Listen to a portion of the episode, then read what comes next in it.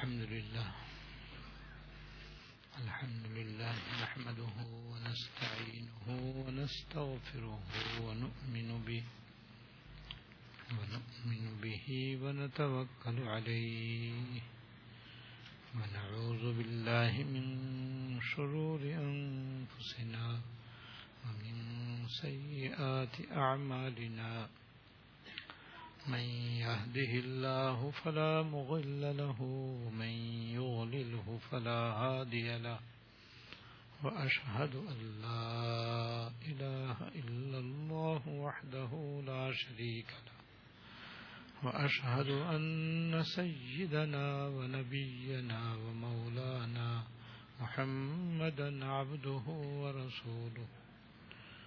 صلى الله تعالى عليه وعلى آله وأصحابه وعلى آله وأصحابه وبارك وسلم وبارك وسلم تسليما كثيرا كثيرا أما بعد. میرے قابل احترام بزرگوں حضرت تھانوی رحمت اللہ علیہ نے اس روح نمبر انیس میں بڑی اہم بات ارشاد فرمائی ہے، جس کی تشریح و توضیح چل رہی ہے۔ اور یہ بات ایسی ہے کہ ہماری معاشی پریشانی کا بہترین، آسان ترین اور مجرب ترین نسخہ ہے۔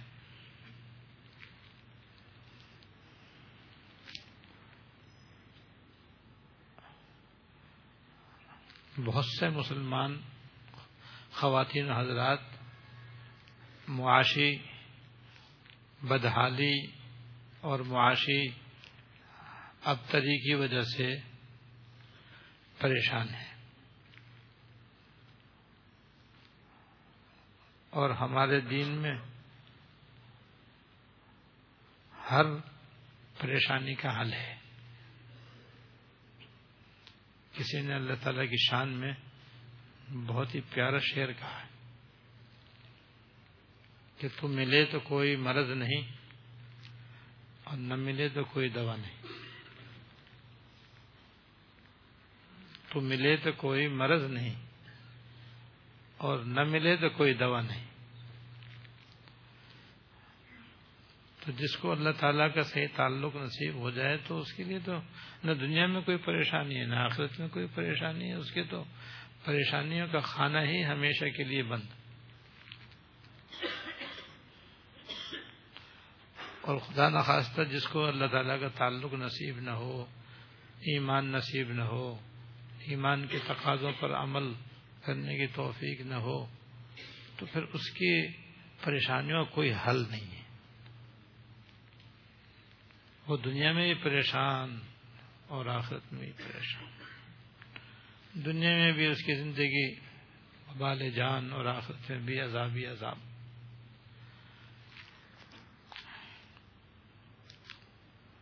تو ہمارے دین میں تو ہماری ہر مشکل کا حل ہے۔ بس شرط یہ ہے کہ اس کے مطابق عمل ہو،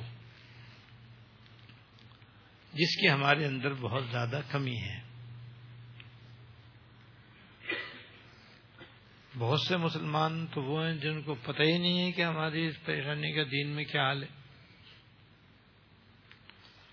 اور جب معلوم نہیں تو عمل کہاں سے کریں گے؟ اس لیے وہ پریشان ہی پریشان رہتے ہیں۔ اور ان کی پریشانی کوئی حد نہیں۔ کسی پہلو ان کو سکون نہیں ہے، آرام نہیں ہے، کیونکہ روز بروز پریشانیاں بڑھ رہی ہیں۔ خاص طور سے معاشی پریشانیاں روز بروز بڑھتی جا رہی ہیں۔ اور جن کو معلوم ہے ان میں بھی عمل کرنے والے بہت زیادہ ہیں، نہ کرنے والے بہت کم تو ان میں اور پہلی قسم میں کوئی فرق نہیں بلکہ یہ دوسری قسم پہلے سے بھی زیادہ بری کیونکہ اس کو تو معلوم ہے کہ اس مصیبت کا، اس تکلیف کا، اس پریشانی کا یہ حل موجود ہے۔ پھر بھی اسے اختیار نہیں کرتا ہے۔ تو تو جان بوجھ کر اپنے آپ کو پریشان کر رہا ہے۔ یہ تو احمق ہے۔ تو بیوقوف ہے۔ پہلا تو جاہل ہے، یہ تو جاہل نہیں، عالم ہے، اور پھر اس کے باوجود عمل نہ کر کے بیوقوف بن رہا ہے۔ کے سر میں درد ہے اور پیناڈول جیب میں رکھی ہوئی ہے۔ ہائے ہائے کر رہا ہے، چیخ رہا ہے، چلا رہا ہے، ہائے مرا ہائے مرا۔ کسی نے پوچھا، بھائی کیا ہو گیا؟ سر میں درد ہو رہا ہے۔ تو وہی پیناڈول کھا لے۔ ہے تو صحیح، جیب میں رکھی۔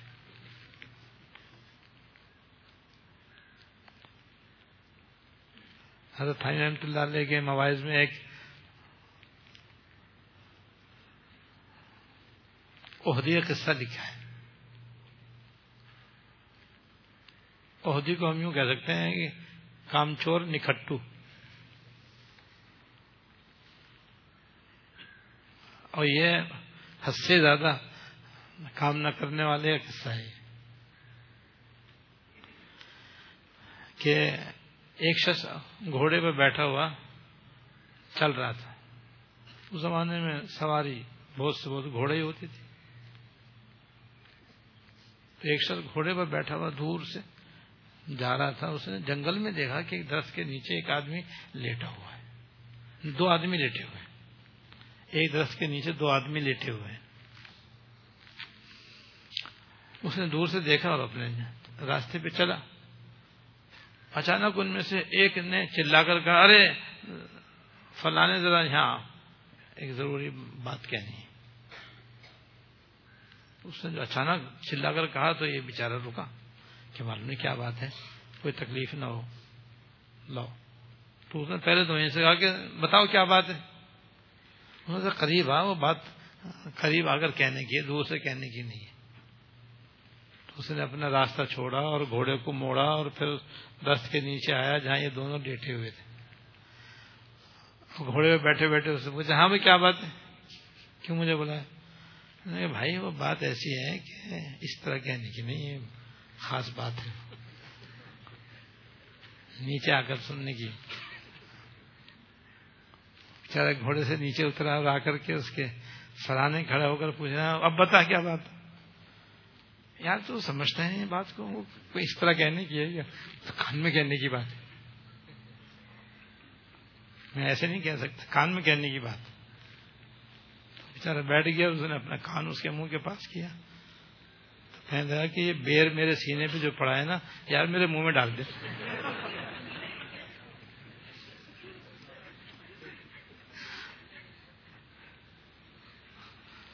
کم وقت مرد میرا راستہ کھوٹا کیا ہے اتنی دور سے تو نے مجھے بلایا اتنا سے کام کے لیے تو نے مجھ سے کہا۔ یہ تیرے برابر میں تیرا یار لیٹا ہوا اس سے نہیں کہتے کہ یہ تیرے منہ میں ڈال دیتا۔ میں یہ بھی تیرا دوست، تیرے برابر میں لیٹا ہوا۔ اس سے کہہ دیتا بھائی، میرے بیر میرے منہ میں ڈال، تیرے ہاتھ میں اگر واقعی جان نہیں ہے، تو اس سے کہہ دیتا یہ ڈال دیتا، مجھے خام تو نے دور سے بلایا، پریشان کیا۔ تو کہہ رہا بھائی، اس کا نام مت لے۔ یہ تو اتنا نکھٹو ہے۔ کل میں نے اس سے کہا تھا کہ یار یہ کتا میرے منہ میں پیشاب کر رہا ہے ہٹا دے تو اس سے تو اس کو تو اس نے ہٹایا نہیں، بیر کیا ڈالے گا میرے منہ میں۔ یعنی خود اتنا نالائک تھا کہ کتا بھی اس نے نہیں ہٹایا اپنے منہ سے پیشاب کرتے ہوئے۔ پیشاب منہ میں ڈالنا، اس کا گوارا کر لیا، لیکن اتنا نہیں کہ ہاتھ کر کے کتے کو مار دیتا بگا دیتا۔ تو وہی یہ ہے۔ جو عمل نہ کرے تو پھر وہی وہ تو حمق ہے، جاہل ہے۔ تو اس میں ہمیں ہنسے آ رہی ہے نا یہ حضرت فرماتے ہیں عام طور پر ہمارے اوپر یہ مزداق، یہ ہم پر سارے آتا کہ ہم میں بیشتر کا یہ حال ہے کہ دین کی باتیں بہت سی معلوم ہیں لیکن عمل نہیں۔ اور بھائی ہمارے اور آپ کے یہاں جمع ہونے کا واحد مقصد عمل ہی ہے۔ سننے کا بھی یہ مقصد ہے، سنانے کا بھی یہ مقصد ہے۔ کہ جو باتیں ہم سنیں اور سنائیں عمل کرنے کی نیت سے سنیں اور سنائیں اور اللہ کی رضا کے لیے پھر باقاعدہ اس پر عمل کرنے کا اہتمام کریں، تب تو ہے فائدہ۔ پیناڈول کھائیں گے تب تو سر کا درد دور ہوگا بھائی۔ ورنہ خالی رونے سے تو سر کا درد دور نہیں ہوگا۔ ایسی دین کی یہ سب باتیں ایسی ہیں کہ آج ہماری مصیبتوں کا بہترین حل ہے یہ۔ بشرطے کہ ہم عمل کریں۔ تو ہی اگر نہ چاہے تو بہانے ہزار ہیں۔ اے خاد درد نیس، مگر نہ طبیب ہست۔ مشکل کا حل تو موجود ہے بشرطے کوئی عمل کرنا چاہے۔ ڈاکٹر اور طبیب تو موجود ہیں بشرطے کو مریض یہ کہے کہ ہاں میں بیمار ہوں، علاج کرانا چاہتا ہوں۔ انہیں ڈاکٹر بیچارہ کیا کر سکتا ہے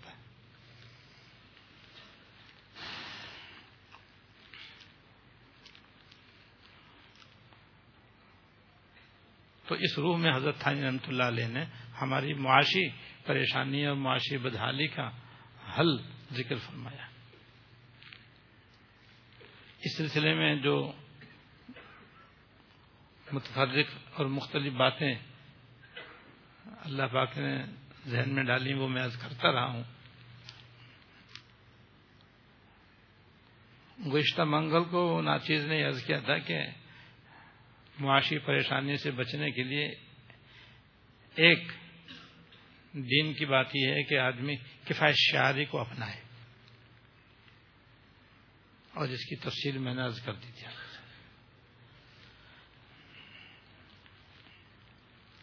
اسی سلسلے میں آخر میں یہ بات عرض کی تھی کہ ہماری پریشانیوں کی ایک بہت بڑی وجہ یہ بھی ہے کہ ہم نے فضولیات کو ضروریات سمجھ لیے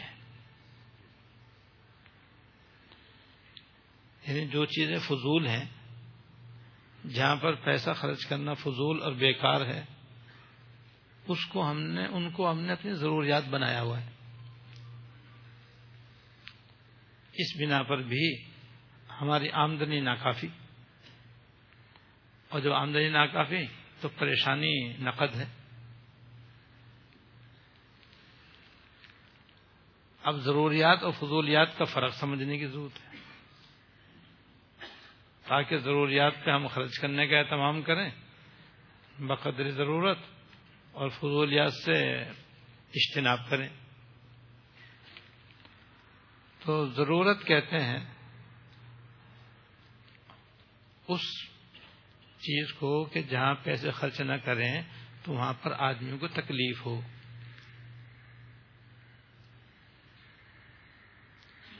اسے کہتے ہیں ضرورت۔ جیسے بھوک لگ رہی ہے تو کھانا، بقدر ضرورت کھانا ضرورت ہے۔ نہیں کھائیں گے تو تکلیف ہوگی۔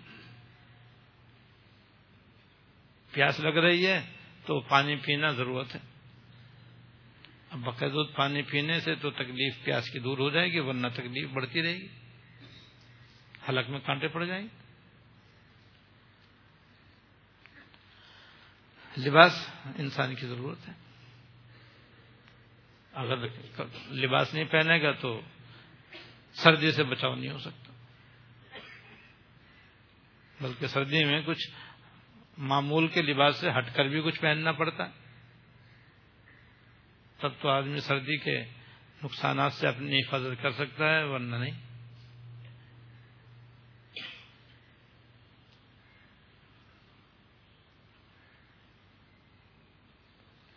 اس طرح ضروریات انہیں کہتے ہیں کہ جہاں آدمی اگر خرچ نہ کرے تو آدمی کو تکلیف ہو۔ اور یہاں پر حقیقی تکلیف مراد ہے، مصنوعی تکلیف مراد نہیں ہے۔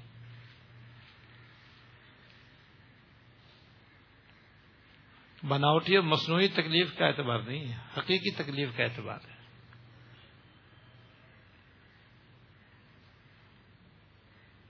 تو جہاں ضرورت ہو وہاں بقدر ضرورت آدمی اپنے پیسے خرچ کرے۔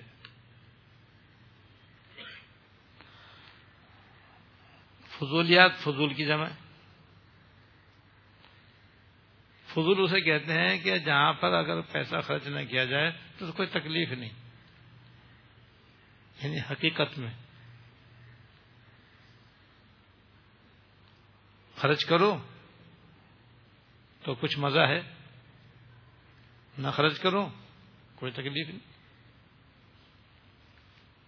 جسے کہتے ہیں فضولیات۔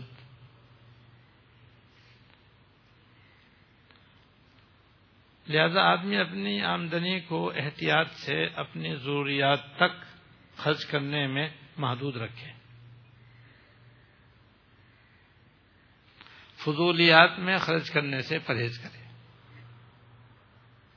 بس یہ گر بھی ایسا ہے کہ اگر کوئی اس پہ عمل کر لے تو انشاءاللہ زندگی بھر اس کو تکلیف نہیں ہو سکتی۔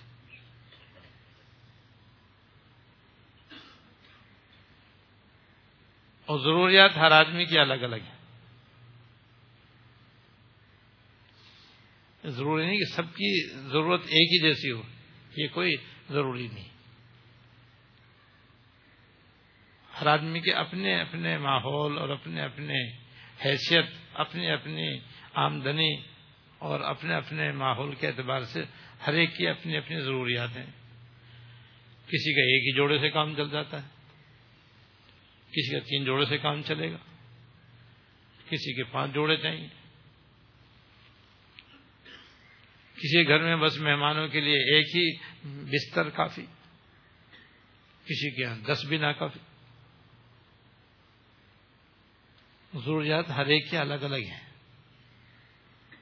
بس یہ ہے قاعدے کی بات کہ اپنی اپنی ضروریات تک آدمی اپنی آمدنی کو محدود کرے۔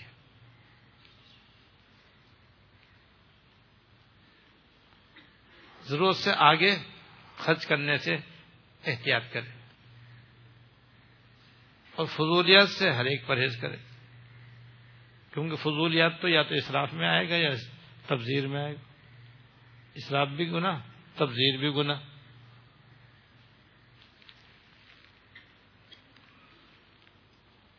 اسراف و تبزیر کے بارے میں حضرت رحمت اللہ علیہ نے ایک دفعہ اپنے بیان میں اور اپنی مجلس میں ایک واقعہ سنایا تھا، ابھی ابھی یاد ہے۔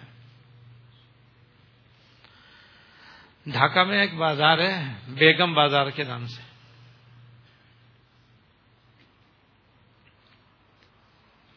وہ کسی زمانے میں کسی نواب کا علاقہ تھا۔ پورا بازار، اس کی جائیدادیں، دکانیں، سب کسی نواب کی ملکیت تھی۔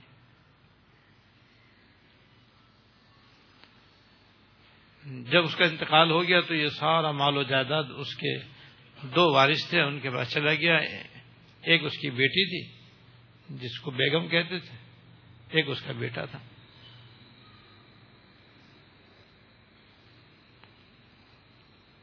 اب باپ کی تو بے تحاشا دولت تھی۔ بلا محنت کے اس بیٹے اور بیٹی کو مل گئی۔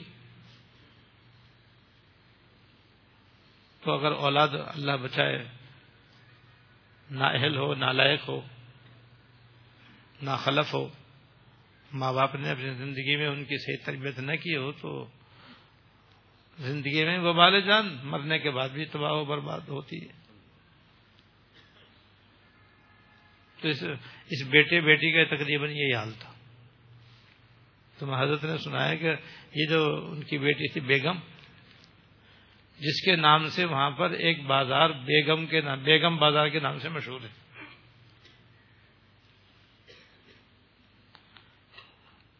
ایک مرتبہ اس نے اپنے سوٹ سلوانے کے لیے درجے سے کہا کہ جتنے بھی تھانے تمہارے دکان پر وہ میرے پاس لے آؤ، میں ان میں سے دیکھ کر کپڑا پسند کروں گی اور سوٹ سلواؤں گی۔ دس بیس تھان وہ لے آیا گھر کے اندر۔ لو بیگم صاحب، آپ دیکھ لو اس میں جو سا آپ کو میں اس میں سے سوٹ کاٹ دیتا ہوں۔ تو بیگم صاحبہ کو ایک سوٹ پسند آیا۔ بھائی، اس میں اس کو پھاڑ دو؟ اب اس نے کھینچی کے نشان کہ اس کو پھاڑا۔ تو اس پھاڑنے کی آواز بیگم صاحبہ کو بڑی پسند آئی۔ بڑا سرور آیا۔ مجھے پھٹنے کی آواز تھی، اسے بڑا مزہ آیا۔ ایک اور پھاڑ دو۔ اس نے ایک اور پھاڑ دیا۔ واہ، بڑا مزہ آیا۔ ایک اور پھاڑ بھائی۔ اب جناب وہ کہہ جا رہی ہے، وہ بےچارا پھاڑا جا۔ یہاں تک کہ بیس تھان اس نے پھاڑ پھاڑ کے الگ الگ سوٹ کر دی یہ تھا بیگم صاحب کا حال۔ اور جناب صاحبزادے کا بھی حال سنو۔ وہ بیگم سے بھی دو ہاتھ آگے۔ اس نے کہیں سے ماچس کی تیلی منگوائی، ماچس کی ڈبیا منگوائی، جیسے پہلے زمانے میں ماچس کی کیا روازہ تب بھی یہ کم ہو گیا۔ سوئی گیس میں لیٹر وغیرہ آنے کی وجہ سے۔ اس نے کسی ضرورت سے ایک تیلی جلائی۔ تو آپ کو پتا اس کے آگے جلنے والا مادہ لگا ہوتا ہے تو آواز کے ساتھ جلا، پھر اس کی گندک کی بدبو آتی، وہ انہیں خوشبو لگی۔ واہ، یہ تو اتنے گلاب تھے۔ شماما اور اود بھی اس کے برابر نہیں۔ دوسری تیلی جلائی، پھر سونگ رہے، پھر تیسری جلائی، پھر سونگ رہے۔ بس اسی میں مزہ آ رہا ہے۔ ان کو اور ہزاروں روپے اسی میں ختم کر دیے۔ اب انہیں بیٹھنے کی جگہ پر تیلیوں کے ڈھیر لگے ہوئے ہیں بس وہ۔ جیسے اللہ بتایا کہ سگریٹ پینے کی جس کو عادت ہوتی ہے، تو بس اس کے پاس تو سگریٹ ہی سگریٹ جلی ہوئی پڑی بھی ہوتی ہے۔ پیتا رہتا، تم پیسے پھونک رہا ہے بس وہ۔ تیری جلا جلا کے پیسے پھونک رہا ہے۔ کیوں؟ اسے تو خوشبو آ رہی ہے اس کے اندر سے۔ ہے تو بدبو، لیکن خوشبو لگ رہی ہے۔ باپ کی دولت دونوں نے اس طریقے سے اڑا دی۔ اور پھر یہ عبرت بھی لوگوں نے اپنی آنکھوں سے دیکھی کہ پھر یہی بیٹا بیٹی اسی بازار میں کھڑے ہوئے بھیک مانگ رہے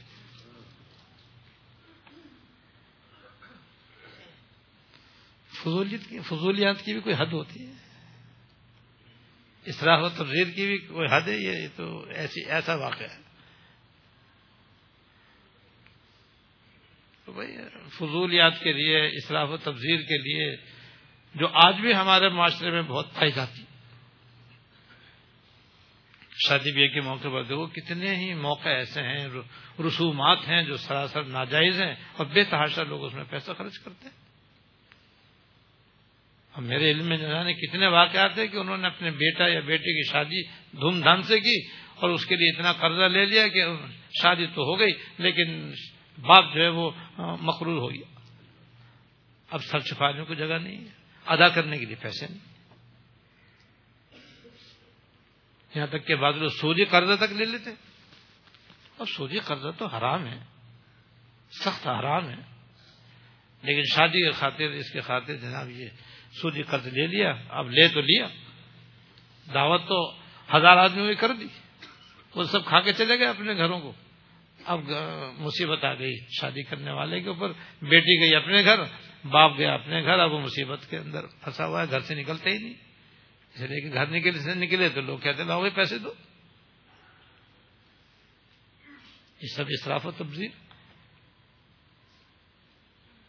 ایسی کسی کے کسی کا انتقال ہو جائے، پھر وہ کیسی دعوتیں ہوتی ہیں، کیسی خیرات ہوتی ہے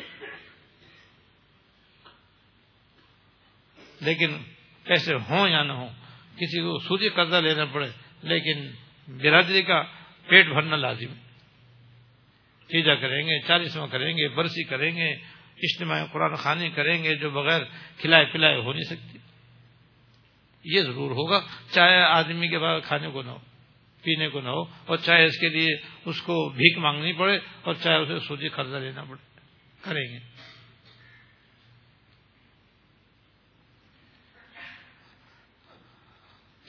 رسومات دراصل خرافات ہیں جنہوں نے مسلمانوں کو تباہ کر ڈالا حضرت مولانا محمد تقسم صاحب دامد برکاتم کا بڑا پیارا شعر ہے۔ حقیقت روایات میں کھو گئی۔ یہ امت خرافات میں کھو گئی۔ حقیقت روایات میں کھو گئی۔ یہ امت خرافات میں کھو گئی۔ تو خرافات نے اس کو تباہ کر دیا برباد کر دیا۔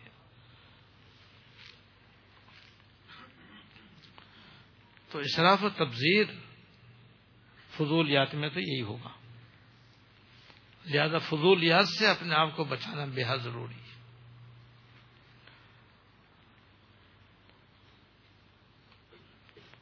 اب کیسے بچائیں؟ اس کے دو راستے ہیں۔ فضولیات سے آدمی اپنے آپ کو بچائے، ضروریات کے اندر اپنے کو محدود رکھے، اس کے دو طریقے ہیں۔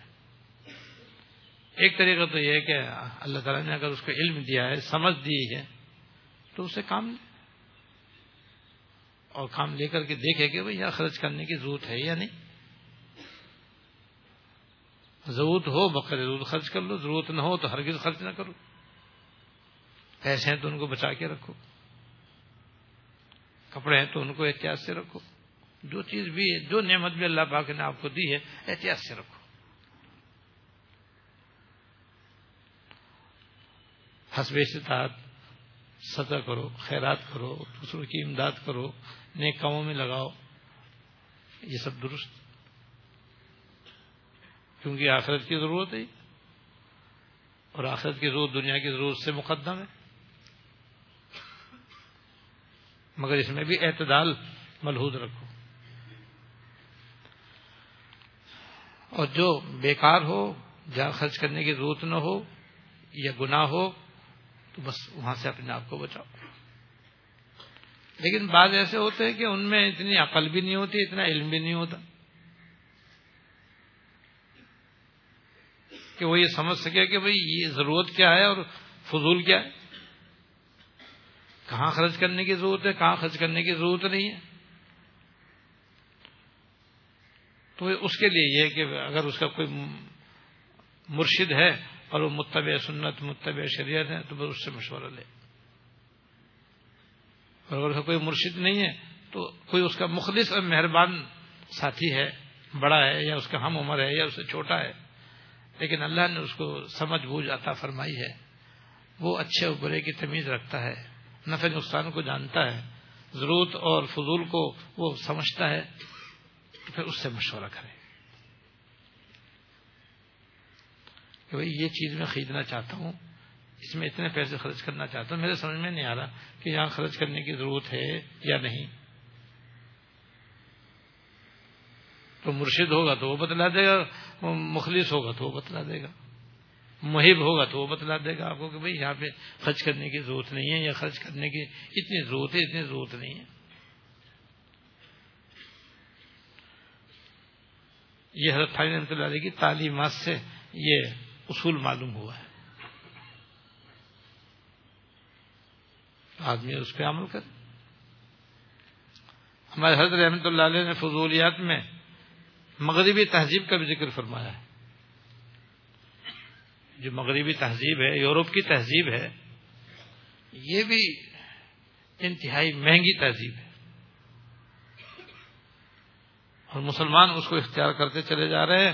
اس لیے معاشی بدحالی میں مبتلا ہوتے چلے جا رہے ہیں۔ ایک ہے مشرقی تہذیب۔ وہ نہایت ہی کم خرچ بالا نشین بہت ہی سادہ، بہت ہی ہلکے پھلکے اور نہایت ہی آرام دہ۔ تو مشرقی تہذیب چھوڑتے جا رہے ہیں مسلمان اور مغربی تہذیب اختیار کرتے چلے جا رہے ہیں۔ جس کی چند مثالیں میں نے گزشتہ منگل کو بھی دی تھی، کہ بھائی مغربی تہذیب کے مطابق تو لباس بھی بہت مہنگا کہ اس میں سر پہ ہیٹ ہونا چاہیے، یا پھر انگریزی بال ہونے چاہیے، ننگے سر ہونا چاہیے، چاہے برف باری ہو رہی ہو۔ تکلیف میں بھی ہے اور اس کے باوجود بھی فیشن کے ایسا تابع ہے کہ سر پھٹا جا رہا ہے لیکن تو بھی نہیں رکھ سکتا۔ اور رکھے تو ہیٹ جو نہایت مہنگا۔ گرمی میں ہیٹ، سردی میں ننگے سر۔ دونوں صورتوں میں عذاب اور تکلیف ہی تکلیف۔ اس کے بعد پھر کوٹ چاہیے بوشٹ چاہیے، پتلون چاہیے، بوٹ چاہیے، سب انتہائی مہنگے۔ درمیانے درجے کا کوئی آدمی بنانا بنا ہی نہیں سکتا، بول تو بنائے گا تو ساری تنخواہ ایک ہی دن میں ختم۔ تیس دن، انتیس دن کیا کھائے گا؟ تو مغربی تہذیب کا تو لباس بھی انتہائی مہنگا۔ ان کی تو رہائش بھی انتہائی مہنگی۔ جب بیت الخلائی ایسا ہوگا، یہ شیش محل، پھر بھائی رہے گا کہاں؟ پھر باقی رہنے کے لیے پیسے کہاں سے لائے گا؟ بیت الخلا کو تو جناب تمام لوازمات کے ساتھ تیار کر لیا ٹائل بھی لگا لیے اور شیشے کا بیسن لگا لیا۔ ہر چیز اعلیٰ درجے کے لگا لیے تو تنخواہ تو اس کی خالی انہی چیزوں میں ختم ہو جائے گی۔ اب آگے کہاں سے کھائے گا، کہاں سے پیے گا، کہاں سے گزارا کرے گا۔ کچن دیکھو تو کتنا اعلی، پھر کمرہ دیکھو تو کتنا مہنگا۔ اس میں چرپائی پہ تو سو نہیں سکتا آدمی۔ بیڈ چاہیے اس کے لیے۔ غرض کے جدھر دیکھو اتنی ادھر یہی صورت حال یہ خرچہ خرچہ خرچے خرچہ۔ آمدنی اتنی ہے نہیں اور تہذیب یہ پسند آئی ان کے یہاں تو علاج بھی انتہائی مہنگا۔ یورپ میں آدمی کا علاج آسان نہیں ہے، ایک داڑھ کا علاج بھی آسان نہیں ہے۔ اس کے لیے بھی انشورنس کروانا پڑتا ہے۔ ہاں تو علاج بھی اتنا مہنگا، اتنا مزہ کہ مرنا سستا ہے، علاج کرنا مہنگا ہے۔ تعلیم اتنی مہنگی اتنی مہنگی علمان والا پھر کوئی درمیانے درجے کا آدمی تو ان کے طریقے سے تعلیم حاصل بھی نہیں کر سکتا۔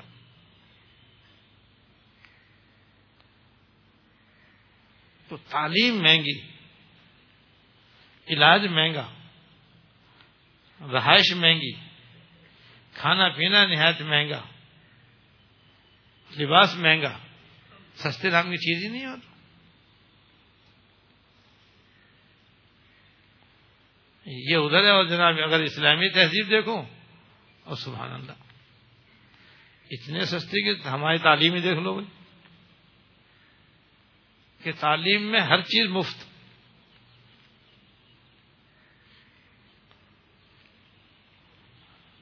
تعلیم کی کوئی فیس نہیں۔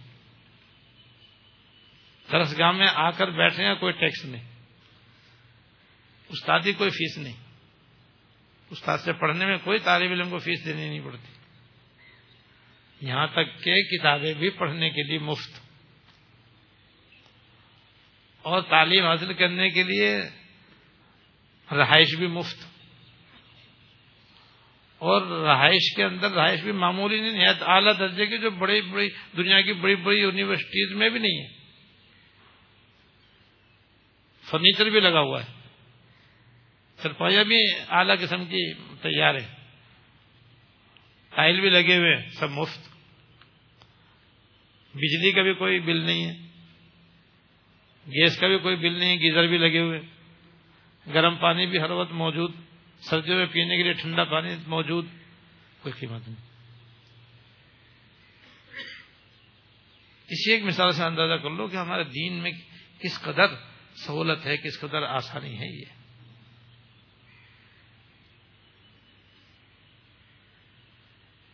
اور یہاں اللہ کے فضل سے علاج بھی مفت ہوتا ہے۔ چھوٹا ہو یا بڑا ہو، سب مفت۔ اور لباس دیکھ لو تو ہمارا پاکستانی قومی لباس جو ہے وہ نہایت سستا ہے۔ وہ تو ہزار پانچ سو میں نہایت آسانی سے بن جاتا ہے۔ تو یہ ہماری تو سمجھو عقل ماری گئی ہے۔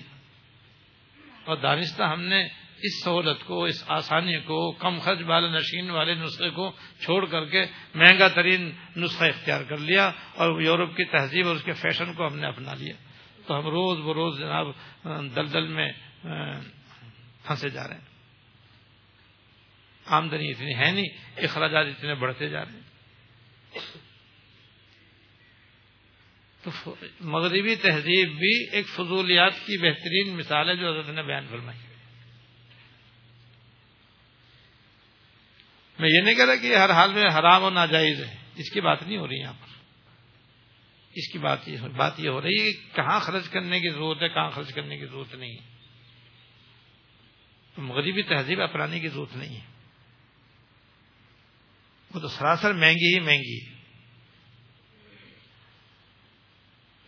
ہاں کسی کو اللہ نے استطاعت دی تو جائز حدود کے اندر وہ ان کی سہولیات استعمال کرے تو کوئی منع نہیں۔ لہذا آدمی اپنے کھانے میں، پینے میں، پہننے میں، رہنے میں اور اپنے دیگر امور زندگی میں آدمی اپنے دین کے مطابق چلے، اس کے مطابق عمل کرے۔ اسی طرح فضولیات کی ایک قسم یہ بھی ہے جو مردوں میں ذرا کم، عورتوں میں زیادہ پائی جاتی ہے۔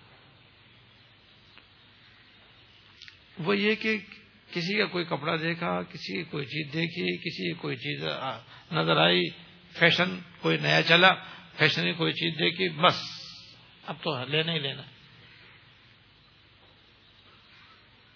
اور ٹی وی تو اس کا ماسٹر ہے۔ روزانہ اس کو نئے لباس دکھلاتا ہے۔ روزانہ وہ تاجر اس کے اندر اپنے اشتہار دیتے ہیں، اپنا کاروبار چمکانے کے لیے۔ نت نئے فیشن روزانہ اشتہارات کی شکل میں جناب ٹی وی کے اوپر نشر ہوتے ہیں۔ اب جن کے اندر فضولیات کا مرض ہوتا ہے، بس انہوں نے ارے بھائی، یہ تو بڑا بہترین فیشن آیا۔